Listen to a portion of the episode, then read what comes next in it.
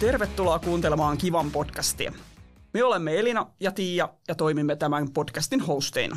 Tänään puhutaan rakentamisen suunnittelun tulevaisuuden mahdollisuuksista. Elina, miten rakennesuunnittelua voi tulevaisuudessa kehittää? No, en mä tähänkään kysymykseen osaa taas millään tavalla vastata, mutta onneksi meillä on täällä tänään vieraana suunnittelujohtaja Jussi Vaiste A-insinööri. Tervetuloa Jussi. Kiitoksia vaan ja ihan kiva olla täällä kommentoimassa. Saat auttaa mua näiden asioiden kanssa, kun mä oon pikkusen pihalla näistä, mutta tota, lähdetään liikkeelle. Miten sä Jussi ajauduit suunnittelualalle? Armeijan jälkeen niin tiesin, että haluan tulla Tampereelle opiskelemaan tekniseen yliopistoon ja siinä vaiheessa en oikein ollut ihan varma, mitä haluaisin tehdä isona ja meninkin sitten opiskelemaan noita tietotekniikka-hommia semmoiseen koulutusohjelmaan kuin tietojohtaminen, koska siinä puhuttiin, että siellä pääsee johtaa ja sitten tietokoneiden kanssa tekemään. Ja olin siinä ensimmäisenä vuonna ja kyselin sitten vanhemmilta opiskelijoilta, ketkä oli opiskellut pari vuotta, että tota, minkäs töihin tästä niin kuin sitten pääsee. Ne ei tiennyt sitä ja sitten mä kyselin kolmannen vuoden opiskelijoilta. Nekään ei oikein vielä tiennyt, että minkälaisia töitä tästä voisi tulla. Ja neljännenkään vuoden opiskelijat ei vielä sitä tiennyt, niin mä rupesin siinä itsekseen miettiä, että jos mä en, jos ei vielä neljännenkään vuoden jälkeen niin tiedetä, että miten näitä opintoja voi käyttää niin kuin oikeassa elämässä, niin mä sitten ajattelin, että pitäisikö sitä koittaa keksiä jotain vähän konkreettisempaa. No sitten sen ensimmäisen vuoden jälkeen niin menin kesätöihin rakennustyömaalle. Sieltä löytyi hyvin purkufirmasta hommia. Pääsin purkaa rakennuksia, eli lekalla hakkaa seiniä ja kottikärryllä viemään tiilemurusia paikasta toiseen ja se oli, se oli tosi hauskaa ja semmoista konkreettista. Ja sitten samaan aikaan niin sitä taloa niin, niin kuin remontoitiin, eli sieltä tuli sitten uusia osia tilalle, vanhoja vietiin pois ja mä näin, että tämä onkin mielenkiintoista hommaa. Ja sitten jo silloin kesäaikana niin laitoin tonne professorille kirjaa, että mä voisin oikeastaan tulla opiskelemaan rakennustekniikkaa. Ja sitten samoin tein vastas, että joo, että hyvin onnistuu, että, että aloitan vaan sitten toinen vuosi siinä Raksan kursseilla. Ja se oli kyllä hyvä valinta. Ja heti niin tota, pystyn näkemään joka puolella, missä tahansa kulki tavallaan sen tulevaisuuden, että tällä alalla kyllä riittää hommia. Ja sitten aina oli joku syyslomakoulusta tai jotakin joku joululoma tai useita viikonloppujakin silloin, silloin toisella vuosikurssilla, niin oli yksi City Marketin työmaa siinä, siinä lähellä, niin mä kävin siltä mestarilta kysymässä, että olisiko teillä viikonloppuisin jotain niin kuin valmistelevia töitä, että sitten kun oikeat kirvesmiehet ja muut tulee maanantaina hommiin, niin olisi siellä vähän valmisteltu paikkaa. Ja siitä löytyikin heti, samoin tein niin sopivia hommia. Ja kolmannen vuoden jälkeen niin mä olin sitten työmaalla, niin olin mestarina, kesätöissä. Ja sitten se rakennusliike kysyi, että, että nyt kun meni hyvin toi kesä, että haluatko jäädä samoin tein tästä mestarihommiin, että meillä alkaa joku uusi koulurakennus tuossa, että pääsisit sinne. Ja mä sitten sanoin, että ei kyllä mä menen vielä vähäksi aikaa opiskelemaan. Ja sitten silloin neljäntenä vuonna meidän toi koko, tai meillä a niin toi rakennesuunnittelun tällä hetkellä isoin pomo. Timo Leppänen kysyi mua sitten luennolla, että kiinnostaisiko tulla sitten kesätöihin suunnittelutoimistoon koittaa. Ja mä sitten menin sen neljännen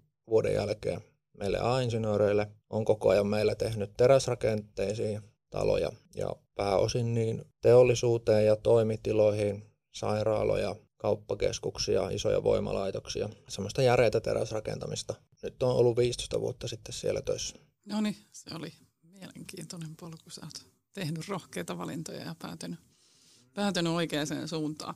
Suunnittelualalla on kaiken näköisiä hankkeita ja kaiken näköistä mielenkiintoista, niin mikä on semmoinen mielenkiintoisin hanke, missä sä oot ollut mukana tai missä sä oot saanut vaikuttaa? Mulla tulee kaksi hienoa projektia mieleen. Toinen oli semmoinen Ismirin kaupungin vieressä Turkissa. On tota semmoinen teollisuusalue, niin suomalaiset toimitti uuden ison voimalaitoksen. Ja se oli vuonna 2014. Se on tosi rajulla maanjäristysalueella ja myöskin se voimalaitoksen teho on, on hyvin hyvin iso. Eli se ei ole yhtä iso teholtaan kuin Olkiluoto kolmonen, mutta melkein yhtä iso kuin Olkiluoto ykkönen tai kakkonen. Ja mä olin siinä sitten vastaavana teräsrakenteiden suunnittelijana ja se on paikallisestikin sen verran merkittävä ja niin vaativalla maajäristysalueella, niin siinä oli paikalliset rakennusvalvontaviranomaiset ja omistajat niin halusi olla tosi varmoja siitä, että se meidän suunnittelu niin täyttää kaikki paikalliset vaatimukset, kun ihan suomalaiset ne on siellä jossain kaukana ja ei niillä itsellä ole maanjäristystä, niin ne halusi varmistaa, että kaikki menee varmasti paikallisten sääntöjen mukaan. Niin siinä oli monta, monta tuota turkkilaista professoria ja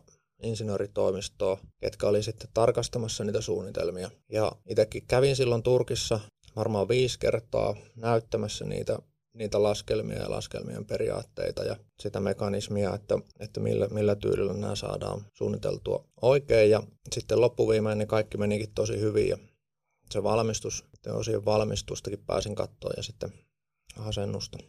No niin, toi on tosi. Pääsit vähän kauemmas. Ja... Joo, se on niin tota, noissa Mulla on ollut samanlaisia näitä projekteja. Etelä-Koreassa on ollut pari projektia, missä sielläkin on pitänyt paikallisille näyttää laskelmat, että ne on, ne on kunnossa. On siellä niitä käynyt näyttämässä. Ja sitten Tsekissä Prahan vieressä on semmoinen paikka kuin Gladno, mistä Jaromir Jaageri on kotosi ja sinnekin tehtiin iso voimalaitos, niin sielläkin kävin kymmenisen kertaa ja tutustuin sitten siellä semmoiseen paikalliseen proffaan, jolle tota, niitä monen kertaa todistettiin, että kaikki on kunnossa ja niin oli, ei tarvinnut muuttaa mitään suunnitelmia. Tosi hyvä. Onko se päässyt katsoa valmiina niitä suunnittelemia Joo, joo, kyllä niitä pääsee. Että noilla usein on semmoinen, että ne haluaa laittaa rastin ruutuun, että tämä vastaava suunnittelija on käynyt toteamassa, että täällä on kaikki mennyt suunnitelmien mukaan ja jos siellä joku tämmöinen työmaa-aikainen muutos tai joku muu tarvii tehdä, niin saa sitten niin kuin siellä omat laatupaperinsa valmiiksi, että, että on käyty tarkastamassa. Miten sitten monilla suunnittelualoilla niin on lähdetty vahvasti menee tuonne mallintamisen pariin, niin miten sä näet, miten tietomallintaminen rakennesuunnittelussa kehittyy ja minkälaisia mahdollisuuksia siellä on? Nyt toi teräsrakentaminen, missä itse on, niin siinä mallintaminen on kaikkein pisimmällä, ollut siis perinteisesti.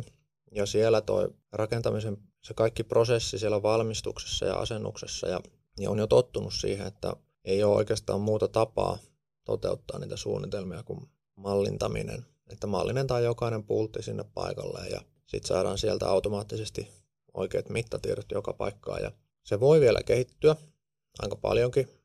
Meillä keinoälyn avulla sitä ei mallinnusohjelmat osaa vielä luontaisesti hyödyntää. Että ne ei osaa esimerkiksi arvata, että jos me tehdään joku, niin automaattisesti skannaisi kaikki aikaisemmat projektit läpi ja totesi, että tässä on ollut samanlainen paikka viisi kertaa aikaisemminkin, niin halutaanko nyt tehdä samanlaiset vaikka liitokset kuin silloin aikaisemminkin, niin ne ohjelmat ei luontaisesti noita vielä osaa. Ja siinä me kehitellään omia työkaluja, jolla me saadaan sitä prosessia parannettua ja automatisoitua. Ja ainakin semmoinen tulee heti mieleen, miten teräsrakentamisen mallinnus tulee vielä kehittyä. Sitten betonipuoli, siinäkin mitä monimutkaisempi rakennus on kyseessä, niin sitä pakollisempaa se on se mallintaminen. Eli meillä oli vaikka tähän Helsinkiin niin toi Siltasairaala-projekti, joka nyt on ihan loppusuoralla, niin, niin se on hyvin monimutkainen geometrisesti se rakennus ja yleensäkin mitä monimutkaisempi geometrinen muoto on, niin, niin sitä pakollisempaa se, se mallintaminen on. Miten sitten kun tulee näitä uusia kehittämiä työkaluja ja prosesseja, niin miten sitten suunnitteluosaaminen pysyy perässä? Joo, siis tuossahan, että automatisoidaan prosesseja, niin siinähän on tosiaan sekin mahdollisuus, että, että ihminen turtuu siihen automaatioon ja ajattelee, että se automatiikka hoitaa kaiken. Ja että itse ei tarvitse ajatella, että sieltä sitä tulee. Mutta se, että me pystytään itse luovuttaa tämmöisiä mekaanisia ja toistuvia töitä tietokoneen automaatio hoidettavaksi, niin meille jää silloin itselle enemmän aikaa tarkistaa ja miettiä niitä asioita. Ja jos me huomataan, että vaikka siinä suunnitteluvaiheessa, että joku asia oikeastaan kannattaisikin suunnitella eri lailla, niin, niin mitä enemmän me ollaan automatisoitu sitä prosessia, niin sitä helpompaa se suunnittelun muokkaaminen kesken sen suunnittelutyön on. Eli, eli muokkaaminen on helpompaa. Ja sitä kautta niin pystytään saavuttamaan niin kuin myöskin laadullisesti niin parempia lopputuloksia. Että ihan yhtä lailla niin varmaan noilta lentokonekuskeilta, niin niiden työ voitaisiin tehdä autopilotilla kokonaan, laskut, lennot ja kaikki nousut, mutta niin tota, ei siihen niin kuin olla menty. Sellainen lentokoneen lentäminen, niin se on vielä enemmän toistuva prosessi kuin mitä rakentamisen prosessi on. Meillä niin kuin rakennukset halutaan, että ne on persoonallisia, arkkitehtit on koko ajan kunnianhimoisempia ja myöskin asiakkaat on koko ajan vaativampia. Halutaan niin kuin persoonallista ja sitä kautta niin kuin niihin projekteihin tulee monia ulottuvuuksia. Mitkä teillä on semmoiset uusimmat tai viimeisimmät asiat, mitä teillä on yrityksessä otettu käyttöön? No, tulee mieleen kaksi mielenkiintoista. Toinen on semmoinen Tower Generator, eli tämmöinen tornin rakennustyökalu. Ja se on korkeisiin rakennuksiin, esimerkiksi asuinkerrostaloihin. Arkkitehti luonnostelee ensin jonkun korkean rakennuksen, joka sitten rakennusliikkeen ja tilaajan kanssa mietitään, että tässä on niin kuin tämmöinen luonnos.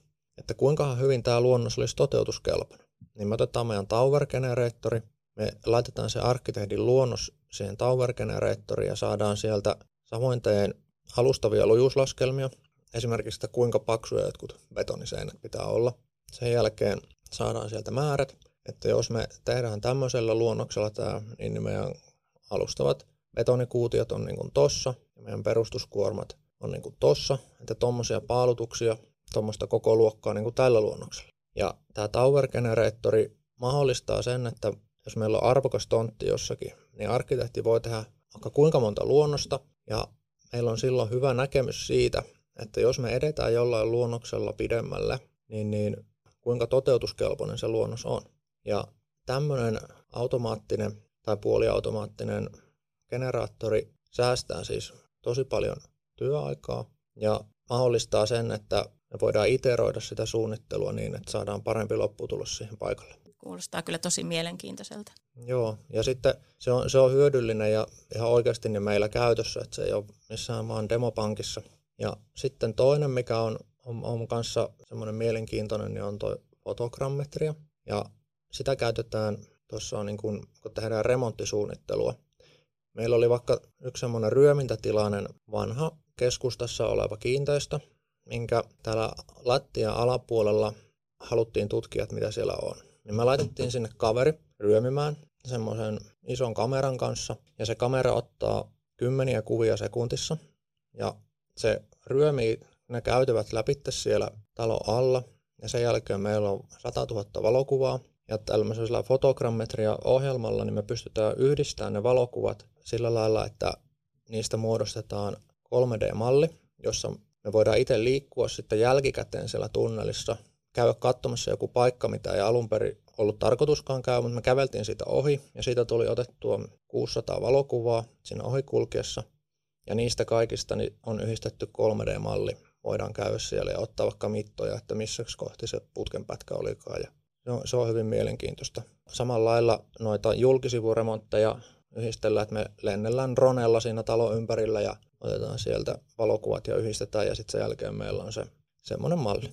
Eikö toi ole Elina sellainen tehtävä, mikä suakin voisi kiinnostaa? Joo, nimenomaan tämmöinen ryömiä siellä. Talon alla ryömiminen, se kuulostaa tosi hyvältä siellä. Siinä on se huono puoli, että siellä mun kartanolla, niin siellä pystyy kävelemään, siellä ei tarvitse ryömiä. Miten sitten, kun puhuit tuossa siitä maalintamisesta ja mitotuksesta, että kuinka paksuja betoniseiniä tulee, niin varmaan sitä kautta valitaan käytettäviä materiaaleja, mutta onko jotain muita perusteita? Insinöörit on pitkään puhunut siitä, että me haluttaisiin tehdä materiaaliin menekin optimointia. Ja se siis tarkoittaa sitä, että jos meillä on jossakin on seinä, mikä on 300 milliä paksu laskelman mukaan, ja sitten vieressä on paikka, missä meillä kestäisikin 280 millinen, sitten sen vieressä on paikka, missä kestää 270 millinen, sitten 260 millinen, 250 millinen. Perinteisesti tämmöisissä projekteissa niin se tilaaja, koko se prosessi niin ei ole ollut valmis siihen, että me tehdään jokaisesta mahdollisesta paikasta niin kuin eri kokosta. Ja nyt tällä hetkellä niin materiaalihinnat on lähtenyt aivan mahdottomuuksiin. Silloin teräksen hinta on nelinkertaistunut ja betoni on kallistunut ja puurakenteet on kive alla. Ja nyt on tavallaan ehkä maailma valmis siihen, että tämä materiaali meneekin optimointi tulee paljon olennaisempana osana sitä työtä, koska sen vaikutus kustannuksiin on nyt niin kuin moninkertainen. Ja samalla se, että jos me jossain kohti käytetään vaikka kuutio vähemmän betonia, niin se kuutio betonia, se on euroissa niin aika vähän ollut. Se on ihan muutaman kympi. Ja mutta nyt se on enemmän ja samalla kun me käytetään sitä vähemmän, niin meidän hiilidioksidipäästöt, CO2, saadaan pudotettua. Ja tämä on niin kuin semmoinen sivuosuma ja se tulee kahta kautta sitä, sitä myötä, että ihmiset ja tilaajat, ne on halukkaita ja kiinnostuneita siitä CO2-hommasta, mutta nyt myöskin niin kuin finanssipuolen kaverit hyväksyy sen, että eiköhän vaan pienennetä määriä. Mä oon tämmöinen viherpiipertäjä, mulla on tämmöisiä vihreitä ajatuksia mielessä. Miten saadaan semmoista luotettavaa ja vertailukelpoista tietoa siitä materiaalien hiilijalanjäljestä? Miten te sen teette? Joo, eli rakentamisesta niin kun, se ei ole ollut vielä itsenäisesti niin kypsä siihen, että siihen saataisiin kunnon tietoa. Eli elintarviketeollisuus, niin sieltä löytyy paketin kyljestä, niin löytyy helposti, että montako kilokaloria tässä paketissa on ja paljonko siinä on proteiineja ja niin edelleen. Ja rakennusteollisuudessa niin ei ole olemassa niin kuin vastaavaa. Ja se, että, että me pystyttäisiin semmoinen tekemään, niin siinä onkin kova haaste, että me saadaan se niin kuin menemään läpi. Meillä on kansainvälinen tämä meidän koko rakentamisen ala. Me hommataan materiaalia ihan ympäri maailmaa. Meille voi tulla osia Euroopasta, niitä voi tulla Amerikasta, niitä voi tulla Aasiasta. Ja se, että me saadaan tämmöinen tavallaan helppokäyttöinen, niin sitä tällä hetkellä työstetään. Ja jos, jos ajatellaan vaikka suomalaista näkökulmaa, niin, niin SSAP kehittää nyt vihreätä terästä, eli että siellä pystytään, terästeollisuus on maailmanlaajuisesti tosi paha päästäjä, niin, niin että he, he kehittää kokonaan uudenlaisen teräsvalmistusprosessin, millä pystytään valmistamaan vihreätä terästä.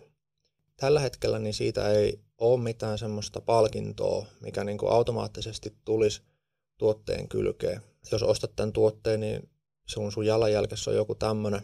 Sitä ei ole, mutta ehkä, ehkä se saadaan tehtyä, koska siihen on niin, kuin niin kova kysyntä. Nyt tällä hetkellä me joudutaan eteneen niin kuin valmistajien omaehtoisilla ilmoituksilla, joista niiden luotettavuutta pitää aina tarkkaan miettiä, että, että onkohan ne muistanut ilmoittaa tässä kaiken samalla lailla. Ja sitten niin tota, tämmöisillä, että jos, jos meillä on tyypillinen ovi, joka painaa 30 kilogrammaa ja se on peltiä, niin tyypillisesti sen päästöt olisi niin kuin tossa. Mitkä sun mielestä on tulevaisuuden kiinnostavimmat materiaaliratkaisut? Mua tota kovasti kiinnostaa, että millähän lailla nuo robotit tulee muuttamaan. Koska jos ajatellaan, minkälainen rakentaminen oli vaikka 150 vuotta sitten, niin, niin me nähdään sen ajan rakennuksissa niin tosi paljon käsityönä tehtyjä koristeluja. Esimerkiksi julkisivuissa tai jos me kävellään jotain vanhaa kerrostaloa ja katsellaan, että minkälaiset kaiteet siellä on jossain porroskäytävässä, niin ne on todella käsin hienosti tehty. Tai jos me mennään 1500 vuotta vanhaa johonkin Lähi-Itään tai vielä vanhempaa katsoa, että minkälaisia mosaikkeja ne on siellä käsityönä tehnyt, niin on kyllä mahdottoman hienoja. Ja nykyään se on ollut mahdotonta, koska meillä ei ole enää orjia käytössä. Se on ollut aivan liian kallista. Nyt kun me saadaan robotit, niin, niin me voidaan antaa jollekin robotille työksi, että teepä tuossa viikonlopun aikana niin tuohon tuommoinen hieno mosaikki. Kaadetaan sille kasallinen erilaisia sentin nappuloita ja se robotti poimii niitä yksi kerrallaan sieltä ja liimaa niitä paikoille. Ja robotti tekee orjan työn. Joo. Myös kaikki vaaralliset työt voidaan hoitaa. Että sitä on miettinyt, että varmaankin miten niin kuin käytännössä siinä on varmasti on paljon töitä, mitä voitaisiin opettaa robotille, että siinä, siitä tulee kanssa mielenkiintoinen muutos. Se ei ole, se, ei ole, se on vasta demoasteella se muutos, mutta ehkä se tästä tulee. Jäädään odottamaan. Toi kuulostaa tosi hienolta, sikäli kun on tämmöinen IT-mörkö itse vielä, niin kaikenlaiset tuommoista asiat on niin kuin sydäntä lähellä. Mennään sitten, kun mä oon tämmöinen vihertäjä, niin sellaiseen asiaan tavallaan, että kun vanhojen rakennusten rakennusosia voidaan kier- kierrättää, niin miten sä näet, että missä määrin semmoinen vanhojen osien kierrättäminen olisi mahdollista? Se on tosi mielenkiintoista. Ja siinä on niin kuin, jos ajatellaan terästä, mikä on mulle semmoinen kaikkein tutuin ympäristö, niin teräksen kierrätettävyys voidaan mun mielestä kierrättää kahdella lailla. Toinen on se, että puretaan joku vaikka teräsrakenteinen katos, mikä on sijannut jossakin ja kasataan se uudestaan eri paikkaa vaikka 40 vuoden jälkeen. Ne, mitä on 40 vuotta sitten tehty, niin niiden dokumentaatio, mitä on silloin niistä laitettu talteen, niin se ei riitä siihen, että me pystyttäisiin niillä samoilla osilla tuottamaan uusi katos, mikä vastaisi niin kuin nykypäivän vaatimuksia. Ja se on harmillista. Käytännössä, kun se on 40 vuotta kestänyt jossakin, niin voitaisiin niin tämmöinen kokeellinen johtopäätös tehdä, että kun se kesti tuolla, niin eiköhän se kestä tässäkin. Mutta siihen mä en usko, että me pystytään menemään, koska se saattaa olla ihan vaan hyvästä tuurista kiinni, että se olisi sortunut sen 40 vuoden aikana. Ja silloin se menee sulatukseen, ne osat, ja se on teräksellä niin aika hyvä. Se on about, me pystytään silläkin pienentämään 90 prosenttia suhteessa sitä, että me oikeasti otetaan se teräs tuolta maan sisältä. Kyllä, ja toisaalta sitten taas kun noita maamineraaleja ei ihan loputtomiin ole, niin se on tavallaan hyvä, että osataan sitä kierrättää myös tota kautta. Mm. Että ei nähdä sitä kierrättämistä sellaisena, että tavallaan niin kuin siirretään paikasta toiseen. Joo, joo, ja nyt ne, mitä tällä hetkellä taas kasataan, niin nyt laaditaan jo aika paljon dokumentteja niistä ja ne pistetään talteen. Nyt tavallaan niin kuin jatkossa sitten voi olla helpompi, että se saattaa Kyllä. olla, että sä pystyt siirtämään sitä rakennusta vähän helpommalla paikasta toiseen. Joo, joo ja nyt se standardimaailma, miten näitä tehdään, niin se on sen verran vakiintunut, että tota sitä, sitä aineistoa, vaikka me Euroopan laajuisesti me tehdään suhteellisen samoilla standardeilla koko rakentaminen. Se on myös valmistajille ja toteuttajille helpompaa, että kun ne tietää, että jos ne kehittää jonkun tämmöisen hyvän dokumentaatiomenetelmän, niin sitä pystytään sitten käyttämään koko Euroopan unionin alueella. Mitkä on sun mielestä sitten semmoiset potentiaalisimmat kokonaisena kierrätettävät rakenneosat? Mitä olisi semmoisia, tietysti me puhuttiin jostain petun tai tämmöistä peltikatoksesta, mm. mutta tota, kuinka, pit, kuinka, lisäksi, että Joo. kuinka pitkälle voitaisiin mennä? No tota, se mikä mua vähän harmittaakin, niin on se, että jos meillä on nyt joku rakennus, mikä menee kierrätykseen, niin, niin meillä ei ole semmoista todellista porkkana siihen, että jos te puratte tuon rakennuksen ja sieltä jää vaikka noin 500 ikkunaa ylimääräistä, tai sieltä jää nuo hienot väliovet, missä on, no niissä voi olla vähän käytön jälkiä, mutta ne sinänsä on vielä niin kuin toimivia. Niin, niin ei ole sitä todellista porkkanaa siihen, että ne toimitettaisiin kierrätykseen. Ja tämmöiset kansainväliset tai ihan vaikka kotimaisetkin toimijat, niin ne ei jostain syystä ole vielä hoksannut sitä, että ne vois tämmöisen rakennuksen niin laittaa merkin, että käytetty vaikka 39 prosenttia kierrätysosia.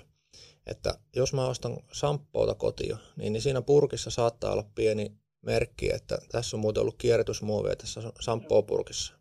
Niin sitä, sitä samaa ei ole vielä rakennuksessa, vaikka oikeasti kun ajatellaan, että montako kilogrammaa rojua sieltä niin tota, pystyttäisiin hyödyntämään, niin tämmöiselle niin kuin, ainakin mun mielestä niin pitäisi olla kysyntää ja kiinnostusta. Joo, ja toi kuulostaa tosi hienolta tavallaan, niin kun mietitään, että halutaan olla vastuullisia ja tehdä tiettyjä asioita oikein niin tavallaan, että osattaisiin tavallaan hyödyntää sitä mm. materiaalia ja kerrottaisiin siitä, että jos niin tehdään, niin toi olisi kyllä mun mielestä semmoinen asia, mitä kannattaa viedä eteenpäin.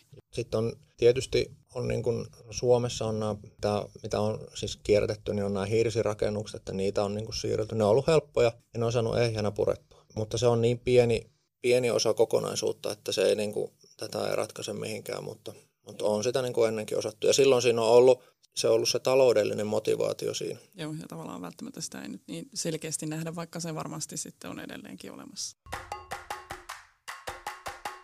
Tällä hetkellä ei saada siihen rakennukseen leimaa, että paljonko on kierrätetystä materiaalista tehty, mutta miten tällä hetkellä, niin tuleeko suunnitteluun jotain vastuullisuusvaatimuksia jotain kautta? Tuosta muuten juolehtikin semmoinen mieleen tästä porkkana hommasta, että että tota, ja vastuullisuudesta, niin, niin tässähän voisi vaikka valtio tai kunnat olla sillä lailla proaktiivisia, että jos ne antaa jollekin rakennusliikkeelle, tuossa on hyvä tontti, se maksaa 2 miljoonaa euroa ja teillä on siinä 10 000 neliöä rakennusoikeutta. Mutta jos te haette siihen kierrätettäviä rakennusosia vaikka noin paljon, niin se ei olekaan 10 000 neliöä, vaan saattekin tehdä siihen 12 000 neliöä. Ja tämmöinen niin kuin porkkanaperiaate taas sitten pakottaisi ne tai kannustaisi niitä rakennusliikkeitä siihen, että ne myös antaisi meille suunnittelijoille semmoisen pähkinä, että nyt, nyt kyllä kaivetaan ne osat jostakin. Ja sitten niin tota, sen jälkeen niin tämä koko ajatusmaailma, että kun me nähtäisiin sitä pikkuhiljaa, että näillä osilla on jotain arvoa, se tulisi niin kuin osaksi sitä meidän arkea.